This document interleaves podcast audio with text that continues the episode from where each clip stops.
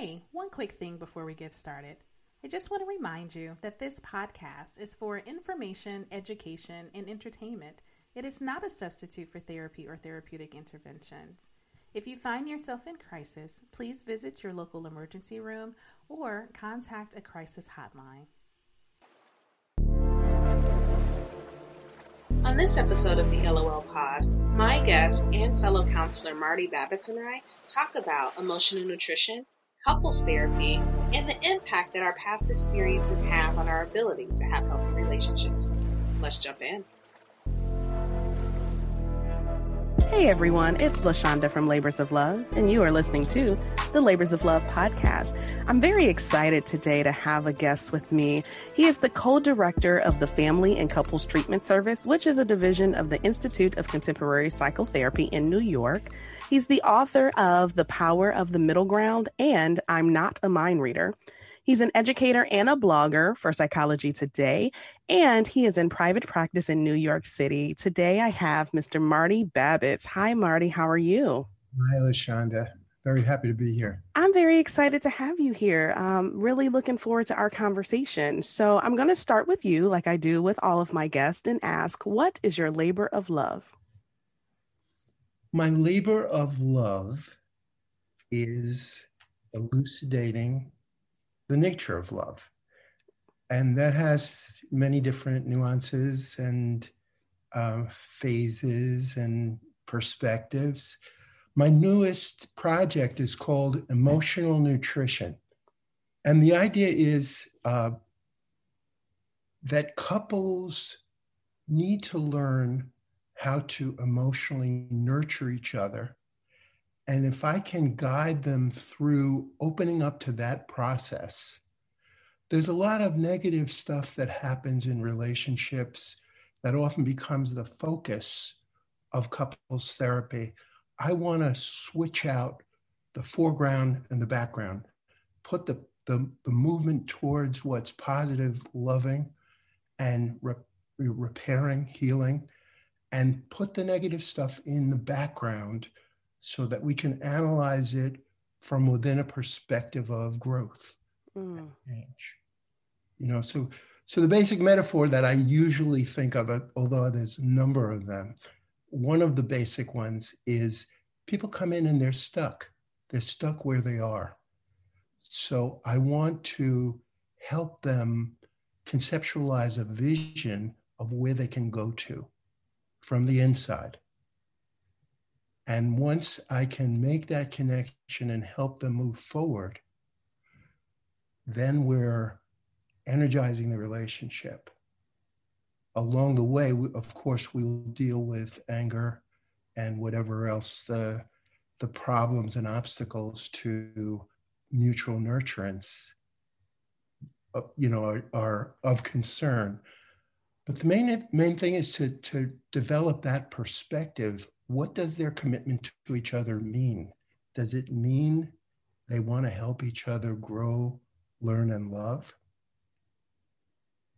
Or is it just that they're fighting off each other mm-hmm. after the period has ended? You know? Yeah, that is so. I, I love the metaphor.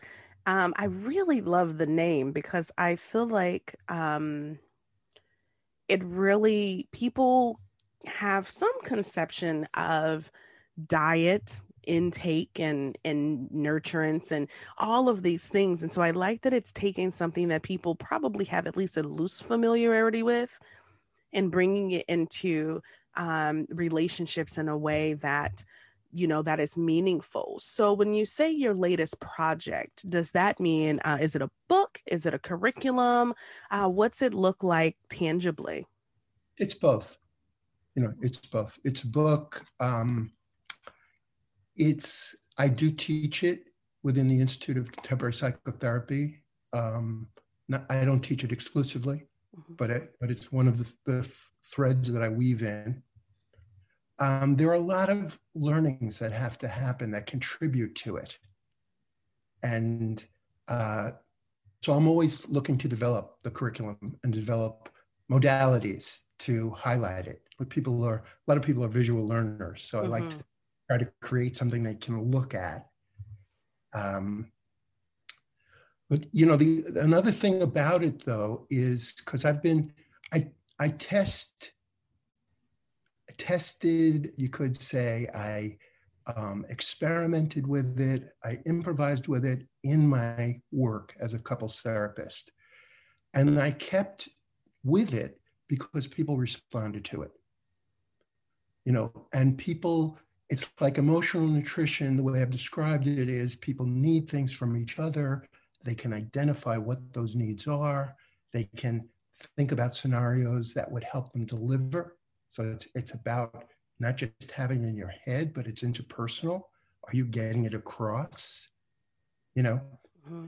then it's also people people do have the will often to be giving but they're not assessing what their partner needs. So they may, uh, like actually one of the couples that I developed the idea with, the guy, it was a heterosexual couple. The guy, in a, he was very unusual in the sense that he was a, a homemaker. He was a child care um, doer. He didn't have to be prompted. He took care of everything around the home.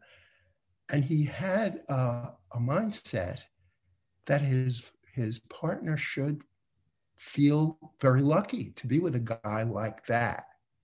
You know meanwhile she was starving for affection and their sex life had dwindled. And after they had a, um, their second child there was postpartum depression and his thing was doing like he cleaned everything up around the house but he didn't give her a space to speak about her feelings. Yeah. So that that's the setting. They came in for couples therapy, and I'm talking about what you're giving her is beautiful, but it doesn't match with what she needs. So can we think of that as these are different kind of nutrients? Let's match the nutrient to the need. Yeah, I I I like that.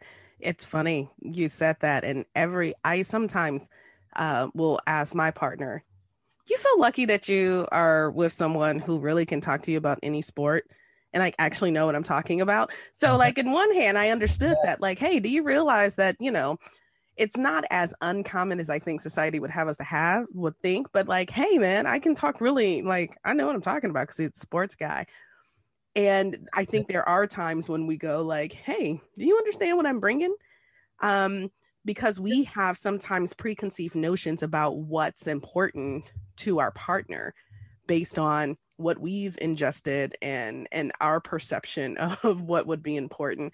And so, um, and and he'll say like, "Sure," you know, but at, I I realized early on as we were dating that like if I couldn't, he would be fine. he, he doesn't necessarily you know, that wasn't, I don't think, this thing that he was out seeking, but me thinking, like, oh, he's really into sports, you know, this is, you know, he's really going to appreciate this. And yeah. again, it's not that he doesn't, but I was trying to predetermine, you know, what were going to be these high quality characteristics. And to be fair, um, when we got together, I was still very much um, in the, I would say, the early parts of my healing journey. So I was still very much a shapeshifter. I was still very much a people pleaser. So mm. I recognized that I was trying to morph into like this ideal partner, you know, very early on. Let me be this and let me show him that I can be this so that he would, you know, really be like, oh, this is great. Um, but I've said this numerous times, but you know, it was very frustrating because he would never give me enough to morph to he was really always just content with me being me. And that was kind of the first time in my life that happened. So it was very frustrating. Now I'm very grateful for it. But then I'm like, come on, dude. I mean, I need you to tell me who I need to be. And and he just would never do that. And so that's kind of what came up for me as you were talking about that. Yeah, yeah, that's a very well articulated point.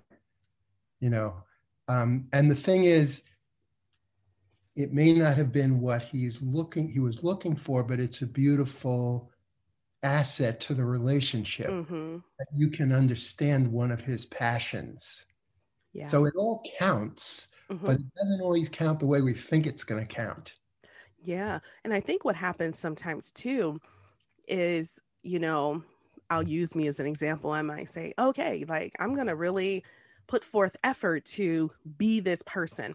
And that's also interesting that, you know, it never occurred to me that um, it could just be like a characteristic, you know, it's part of a, a shapeshifter, which is, has been a survival technique of mine since I was a little mm-hmm. girl. It, it's not a necessarily, we don't often think of it as here's a characteristic or an attribute.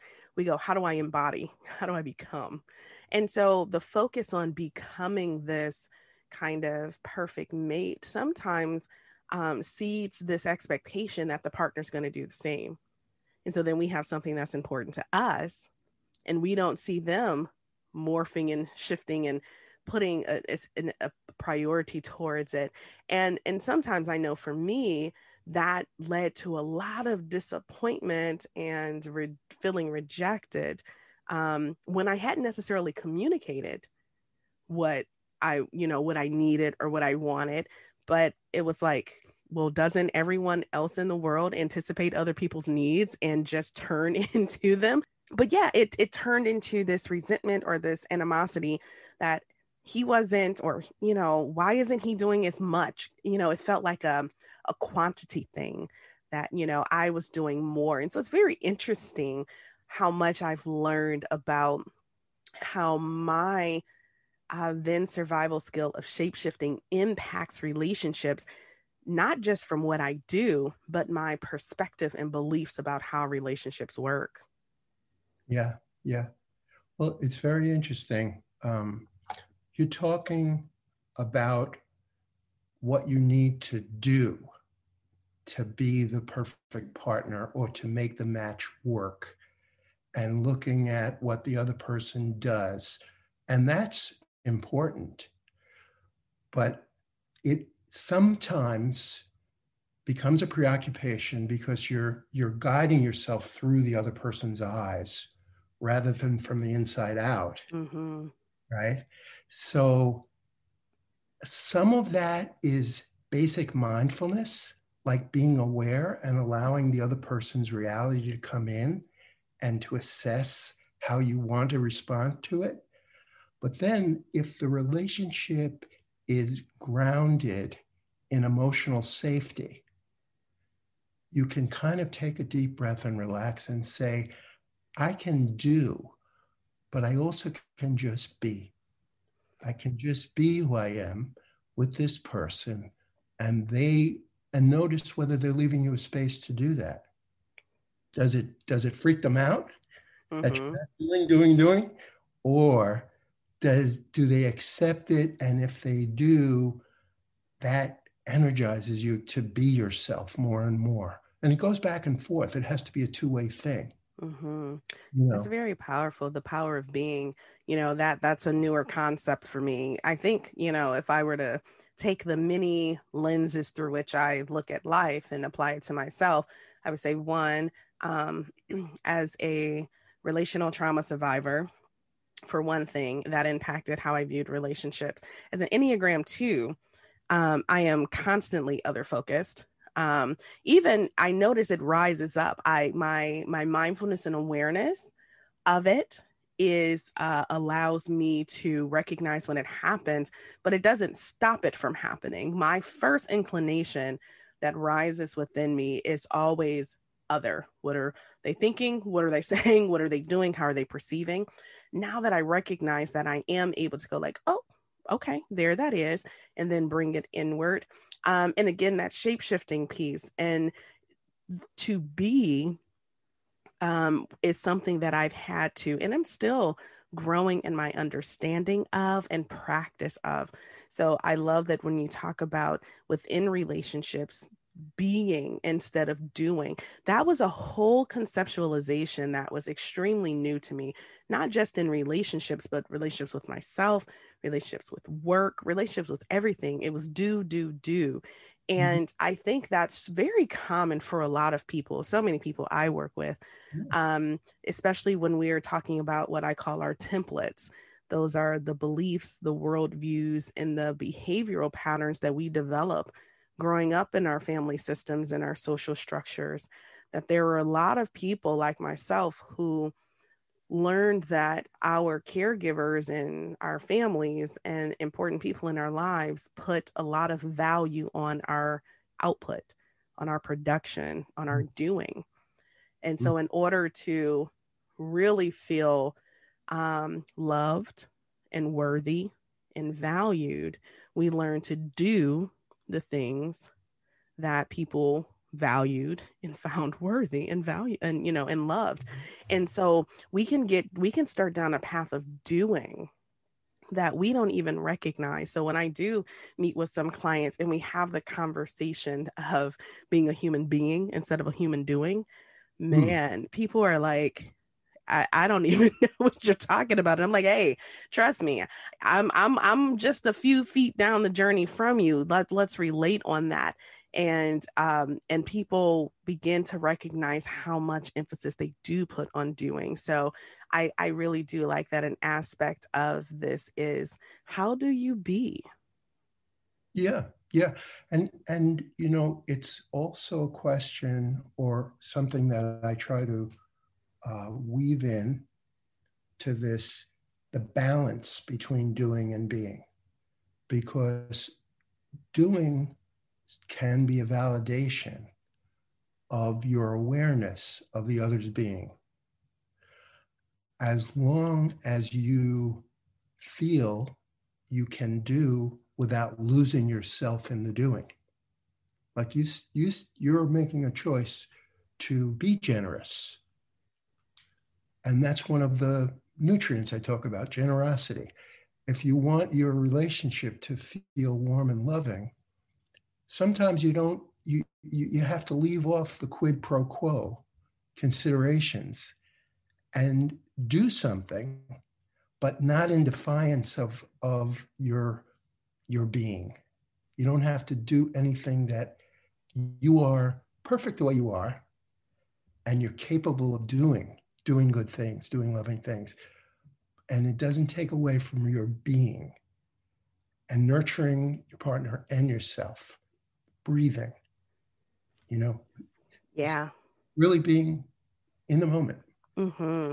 Yeah, there. That's a kind of a, a mindfulness approach to being in relationship with self and others, which yeah. I think is is so you um it's so good.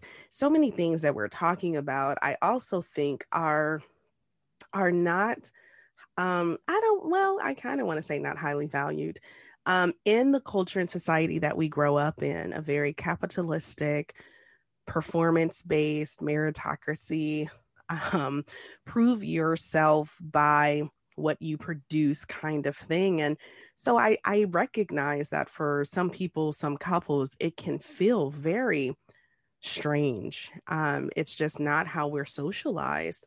But I think there's so much value in what we're talking about and how couples can relate to one another differently.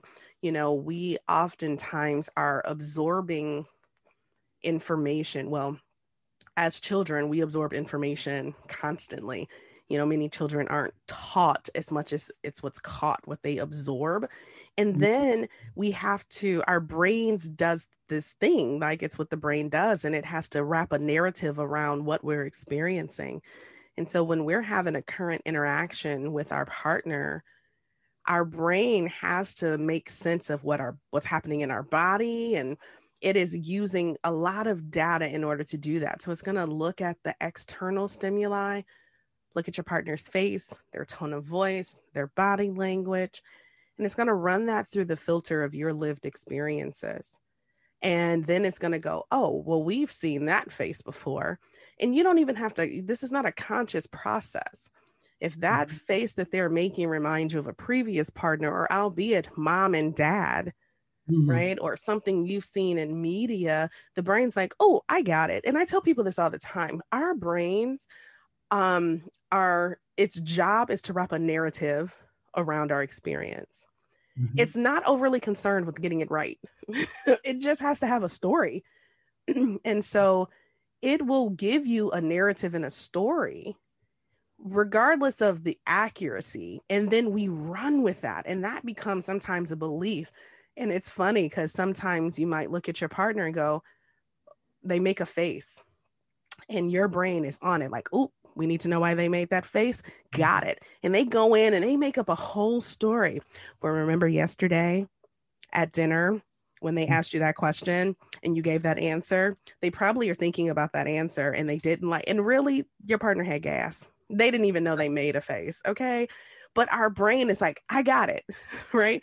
And it will give us sometimes a very elaborate narrative about what's happening outside of us, but it also does that with what's happening in us. You know, our heart rate starts to increase a little bit, or we feel something in our stomach, and the brain is like, oop, oh, we, we need to figure out what this is. So it'll wrap another narrative around it. And we take those narratives and we run with it. So then we go to the partner and we go, well, if you had a problem with what I said yesterday, why didn't you say it yesterday? And the partner's like, what are you talking about? And then it's, well, uh, you know, oh, so you don't want to talk. I mean, I have seen things go way far only to say to a couple, ask a couple of questions and they realize like that wasn't it at all. And so I think that's that's also very helpful for couples to realize how not just how they communicate outwardly, but what's happening inside of their brains and their bodies, I mm-hmm. think is can be one of the most effective uh, tools that I can help people to um, understand is that our brains make up stories because that's what it does. And mm-hmm. sometimes we don't have to go with the first story that it gives us. Yes, I think that's the key point. It's like your your brain gets a story and runs with it particularly if it's in the habit of running. If it's in the habit of breathing deeply, which means an integrated brain functionality, where the emotional part of the brain hasn't taken over, mm-hmm. part that can sort things out, right? Then you can have a thought and assess the context that the thought came up in and decide the meaning based on all of that, not just the first impulse of, I'm uncomfortable. I think you just gave me a dirty look. Mm-hmm. Right? Yeah. You know, so um, I'm with you on that. That, that, you know, we call that psychoeducation. There's different ways, different ways to, you know, talk about what it is.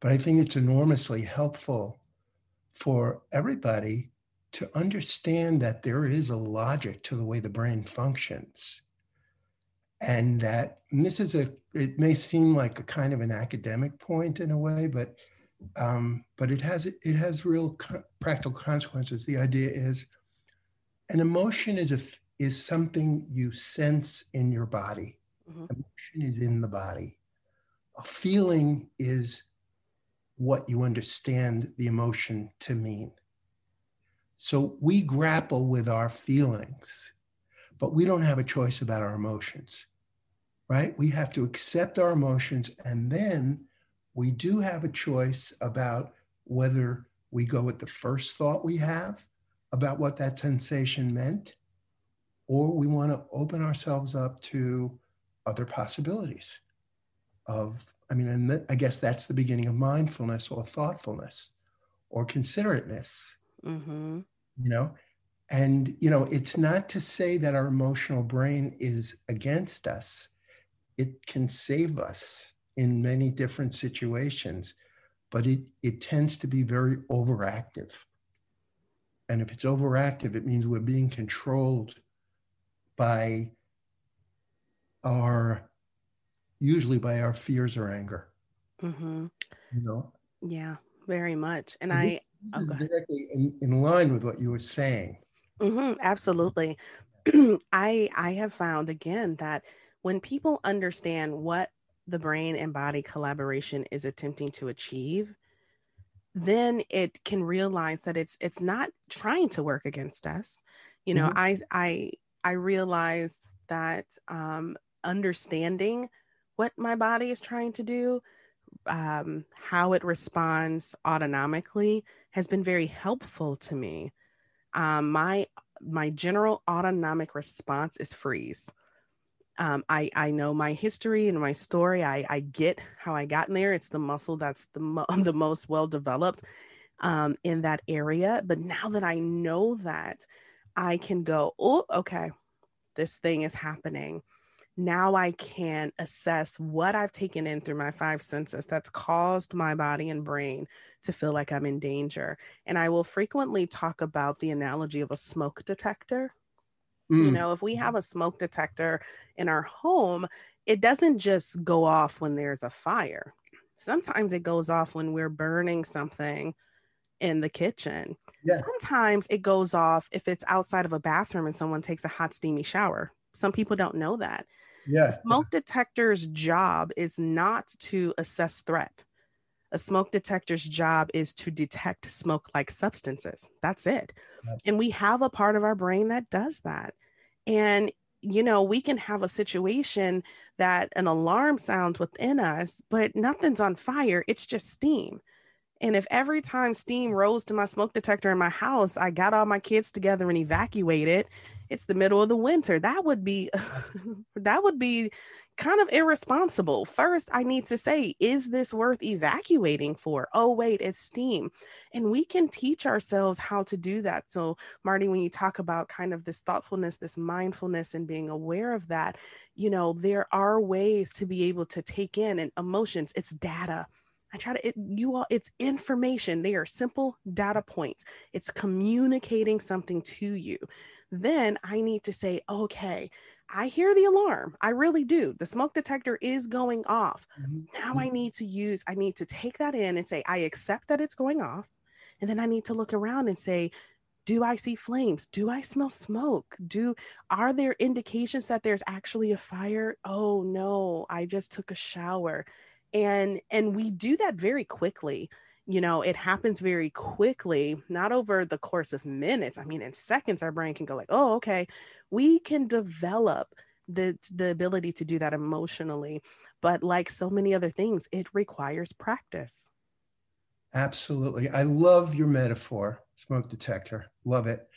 And um you know it's like when i think of it in terms of couples it's like first of all, you, you, know, you're talking, and this my words are not better than your words. I'm just adding my words to your words. Yeah. When I say you're talking about turning on the reflective capacity.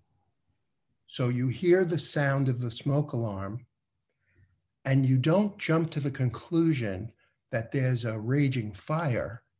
You look around. So looking around is turning on the reflective capacity. You mm-hmm. assess. Mm-hmm. And I find that that's that's a breakthrough moment in couples therapy when people have and they think they have an understanding that when somebody does a very specific thing, it always means only that thing. Mm-hmm.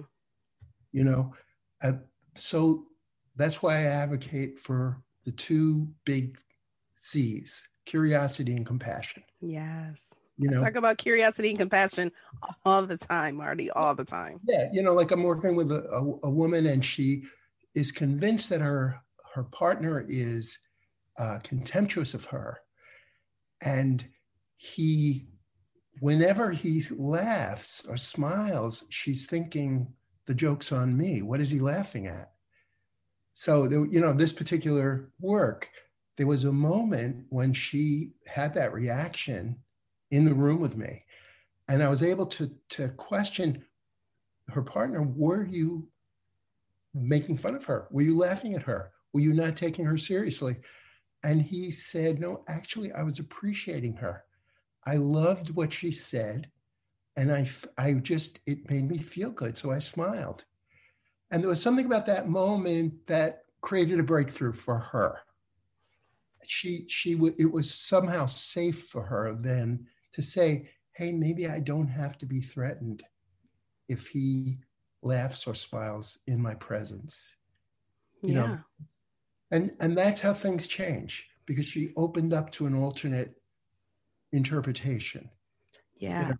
And and it's you know it's not it's just because it's a gendered example. I'm I'm not saying it's women that have to do that. Men have to do it equally. Everybody has to do non-binary gender fluid people have to do it equally you know And uh, it's the challenge. It's the challenge of expanding into the way the mind, within the embodied mind, can help us be more than we think we can be.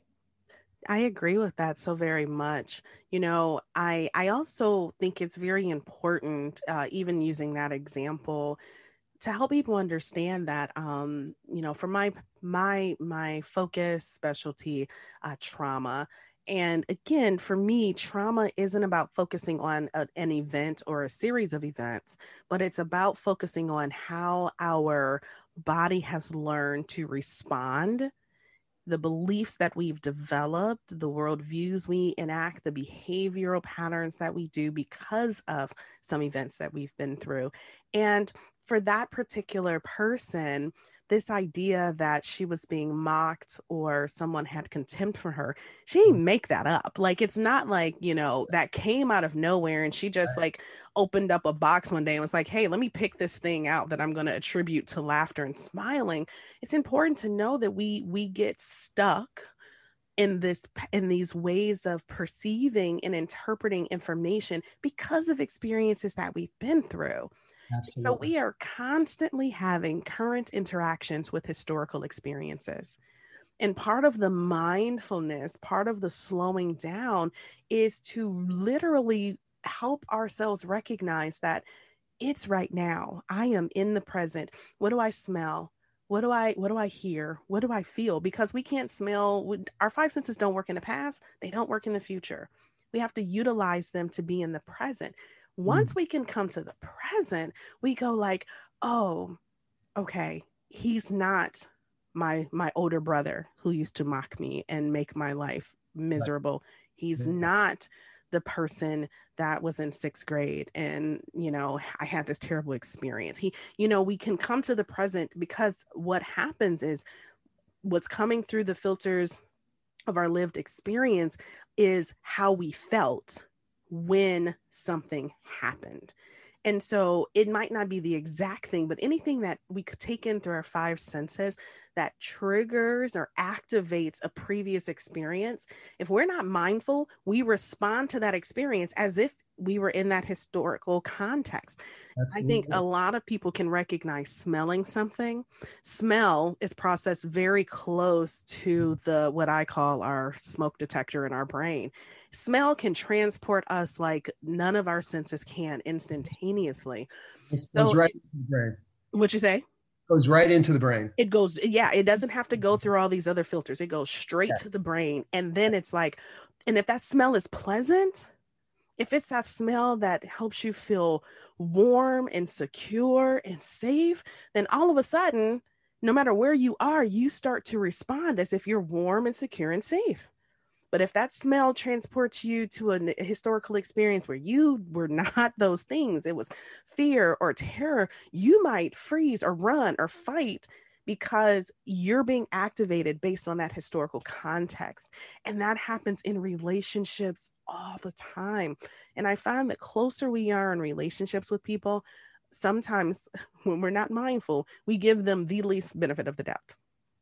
Right. It's kind of like, no, nope, I'm sure that's what you were doing. But sometimes, you know, if there is a stranger that we don't know as well, there is a tendency sometimes to go, like, well, I really don't know what that person meant. Maybe I'll be a little more inquisitive, but the closer you are to a person, like, oh, I know.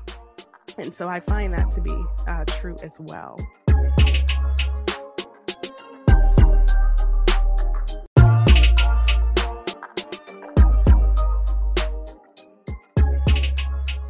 Absolutely. Good, good points.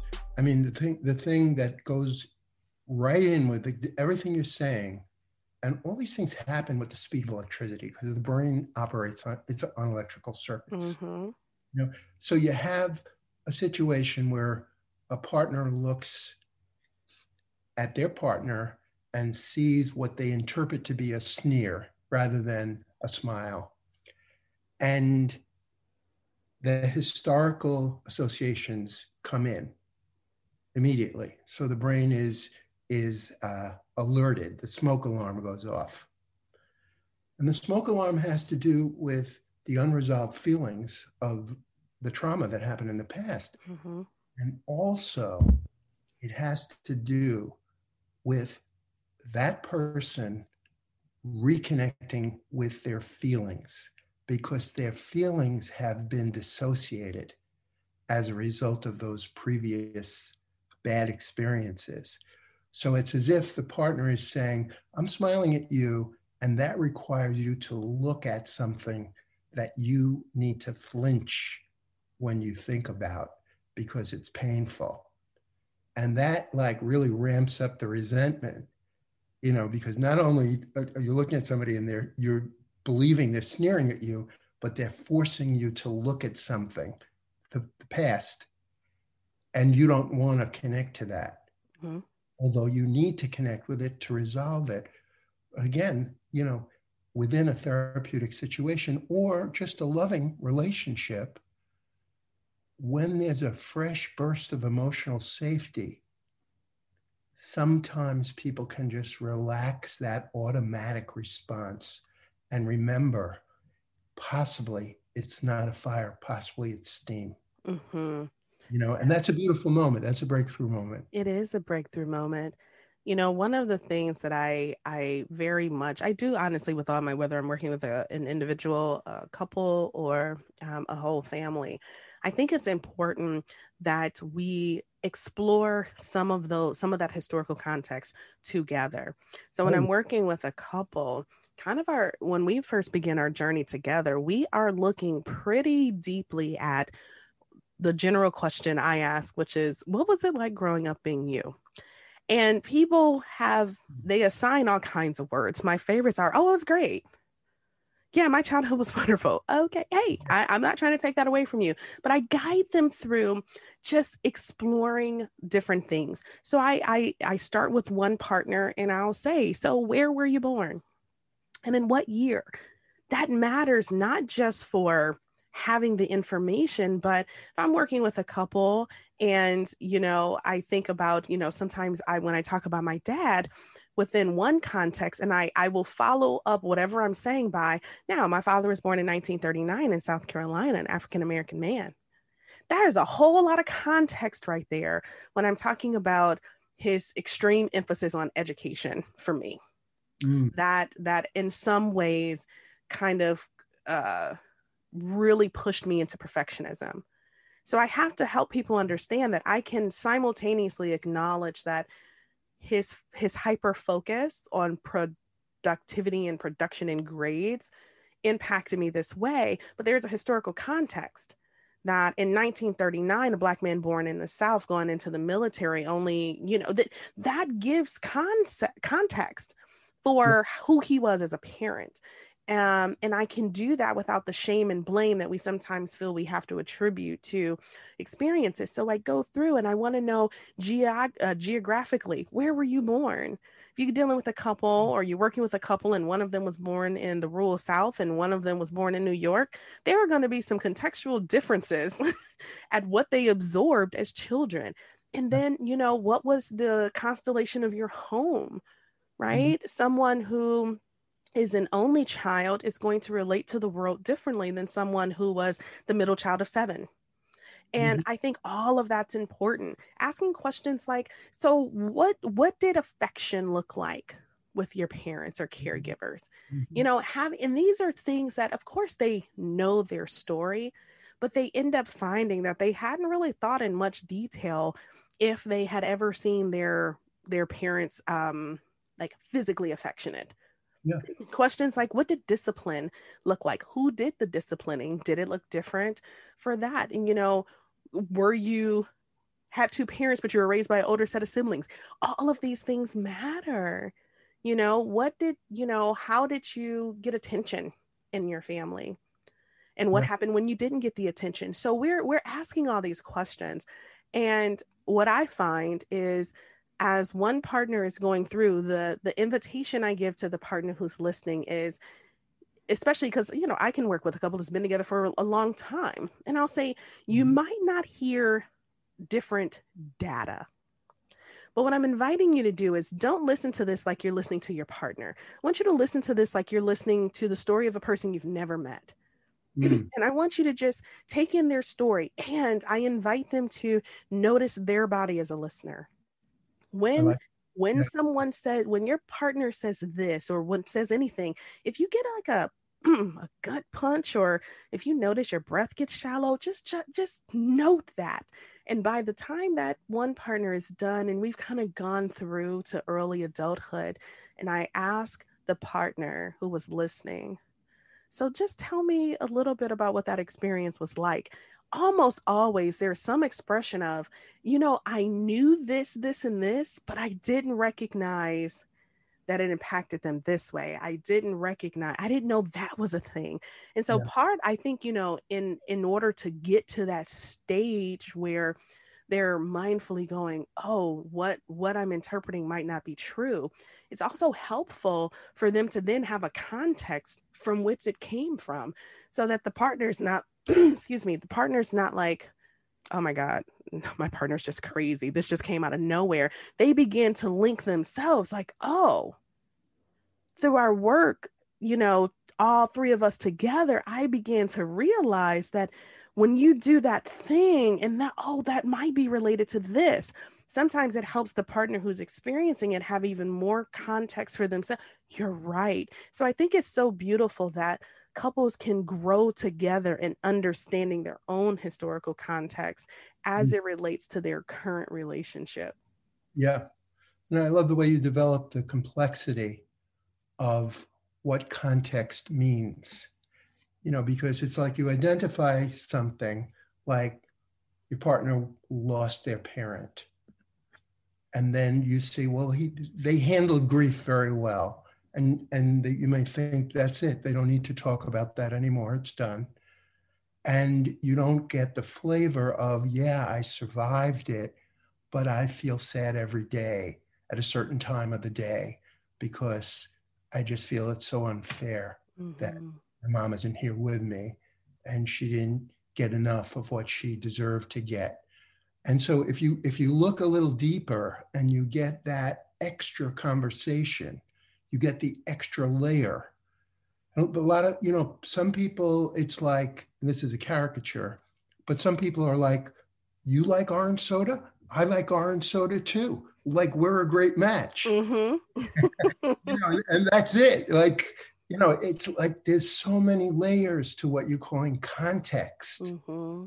And I agree with you. You know, one of the things that I was thinking when you were talking about context is something that's really difficult um, and that is to put toxic social trends into context because they do come into relationships you know and i'm very interested in trying to think these things through like for example to deal with toxic masculinity the, the idea that you know a lot of you know I was brought up. My father thought men were better than women in every mm-hmm. in every way you know, you know, I, there's a lot of learning that goes between that and who I am today.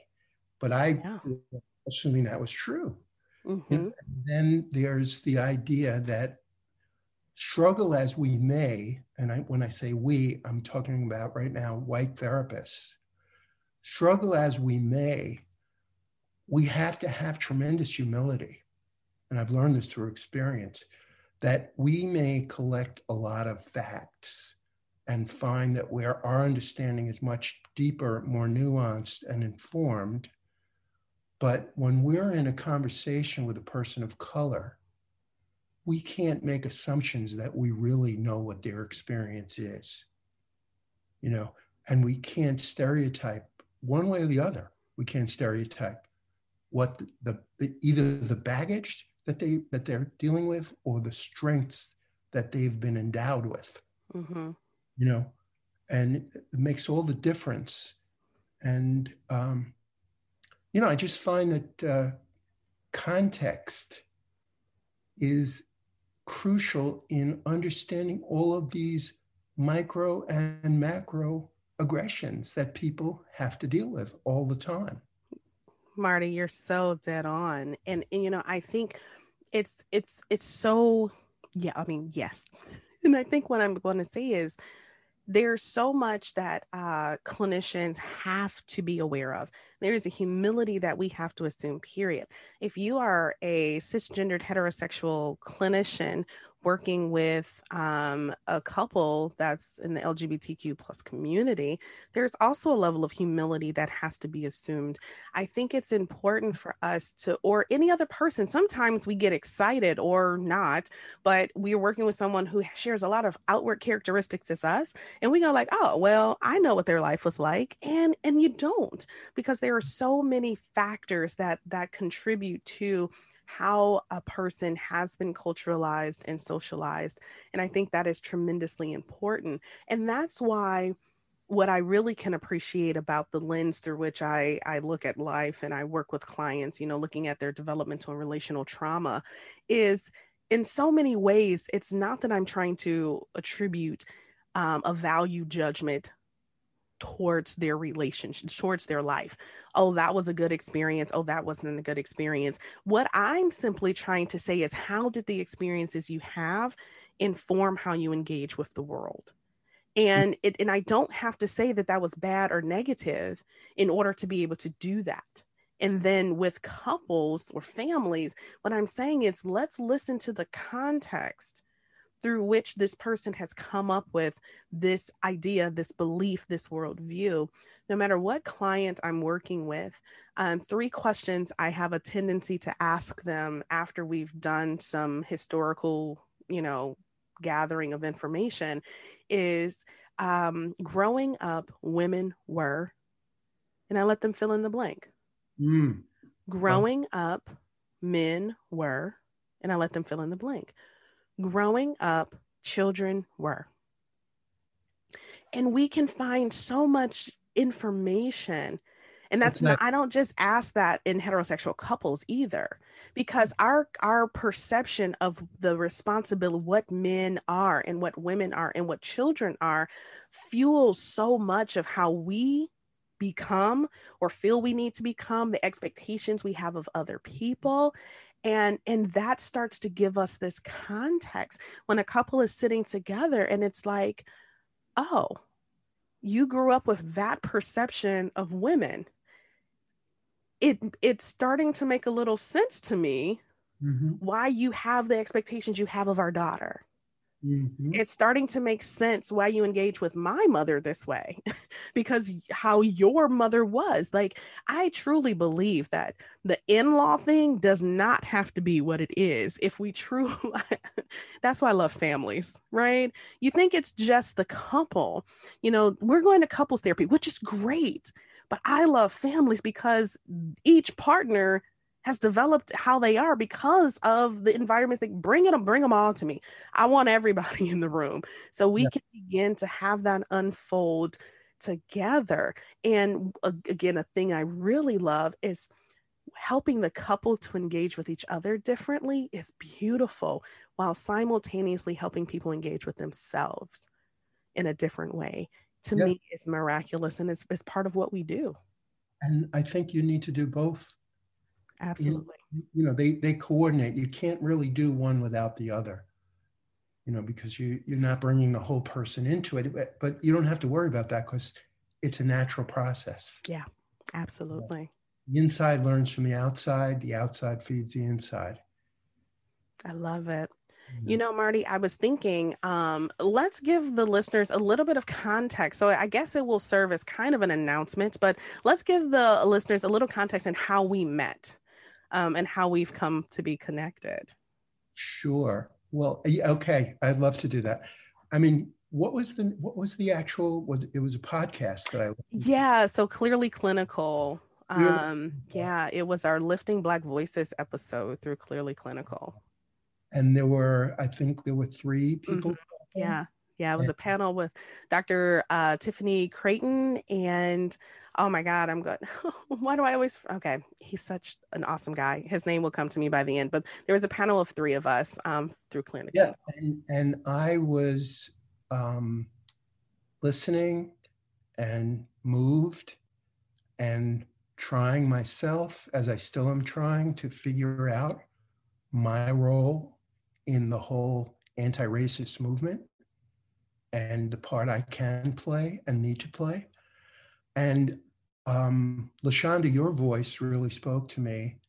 The others did too, but you had a certain kind of warmth that made me feel like, wow, one of my biggest goals is to try to diversify the institute that I work for and to bring a person, a talented clinician of color, move them towards the institute to give them a chance to see if this might meet their needs because I could see right away it would meet our needs at the speaking from the institute side.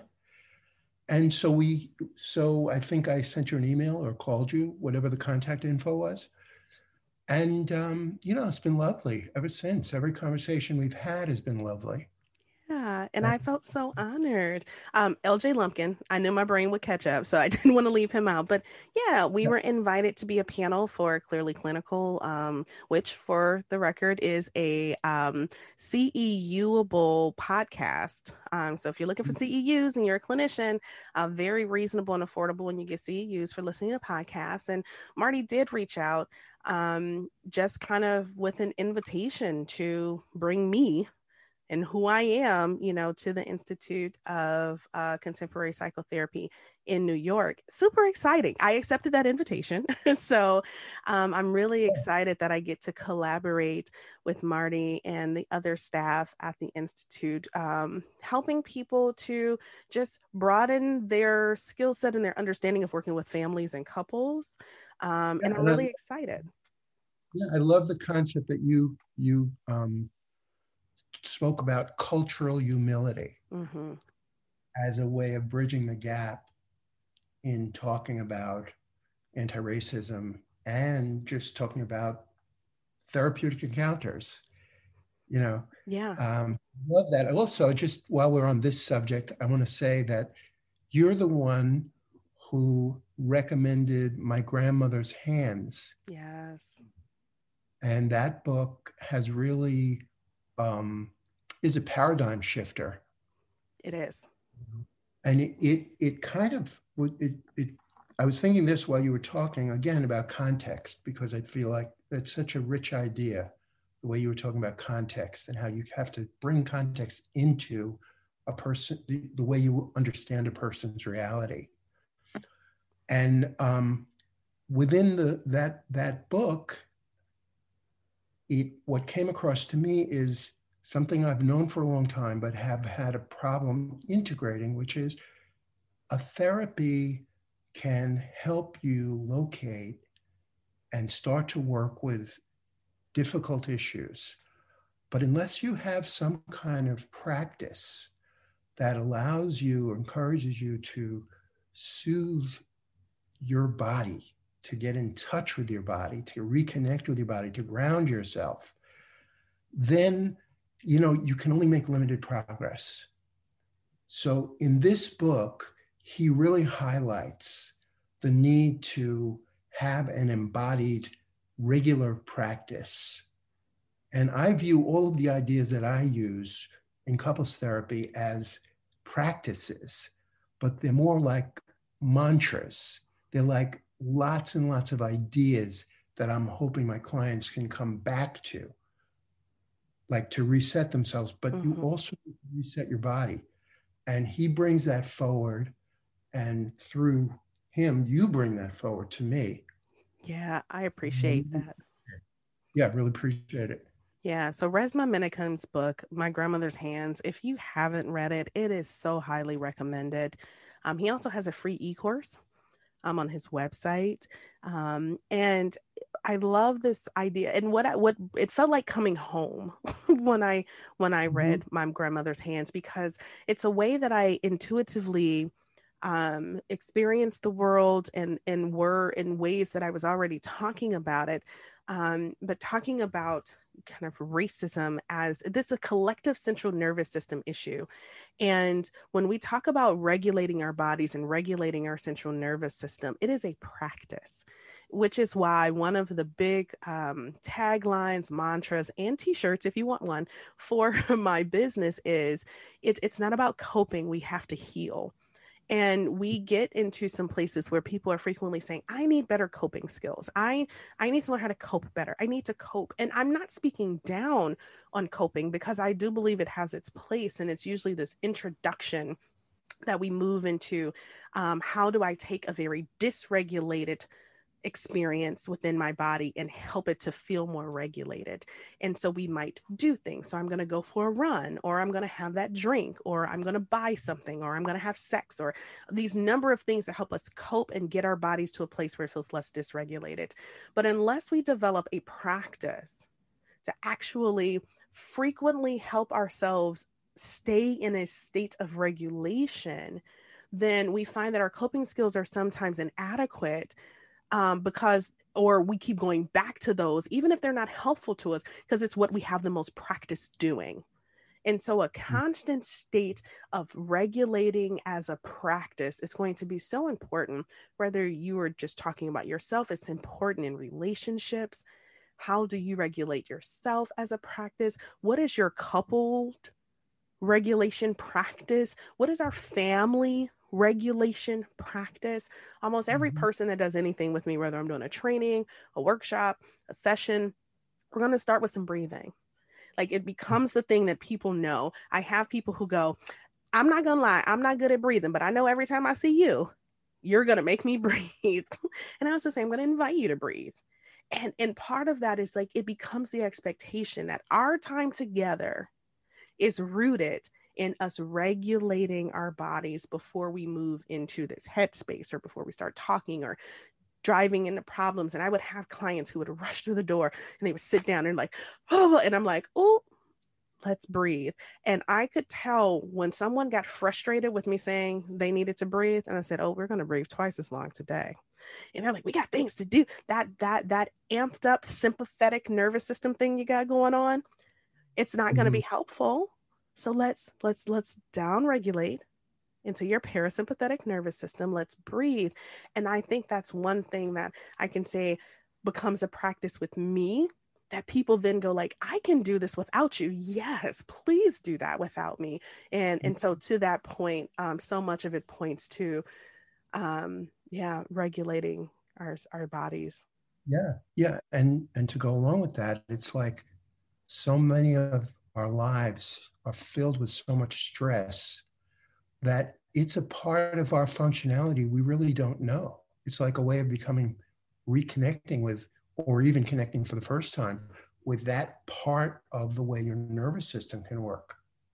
So it validates that reality. And you know, you mentioned um, among the things that people can go to do, you mentioned sex, which which I had meant to just make a brief mention of the idea that another somewhat toxic element that comes into so many of our lives are the negative messages we've gotten about sex and sexuality and judging ourselves about the way we think of our sexuality or the way we think of our sexual performance or the way we think about our bodies. You know so it's another element that becomes part of a couple's therapy perspective. Absolutely. Part of a mindfulness perspective. And uh, yeah, you know, that's what makes uh, couples therapy and family therapy, because we do, you know, we do both, but mostly we do couples therapy at ICP, the Institute for Contemporary Psychotherapy. Um, it makes it so rich, you know, because it's trying to deal with something real. It's Absolutely. not just a one note kind of response like oh you have that problem? Take an aspirin. Yes. You know? And i it just this, this, go ahead. Go ahead. No it just feels good to i think have these tools that can so universally work with so many different kinds of people kinds of couples different presenting issues um, in a way that really helps people to feel seen, heard, and validated, and then teach them how to see, hear, and validate themselves, and then see, hear, and mm-hmm. validate their partners.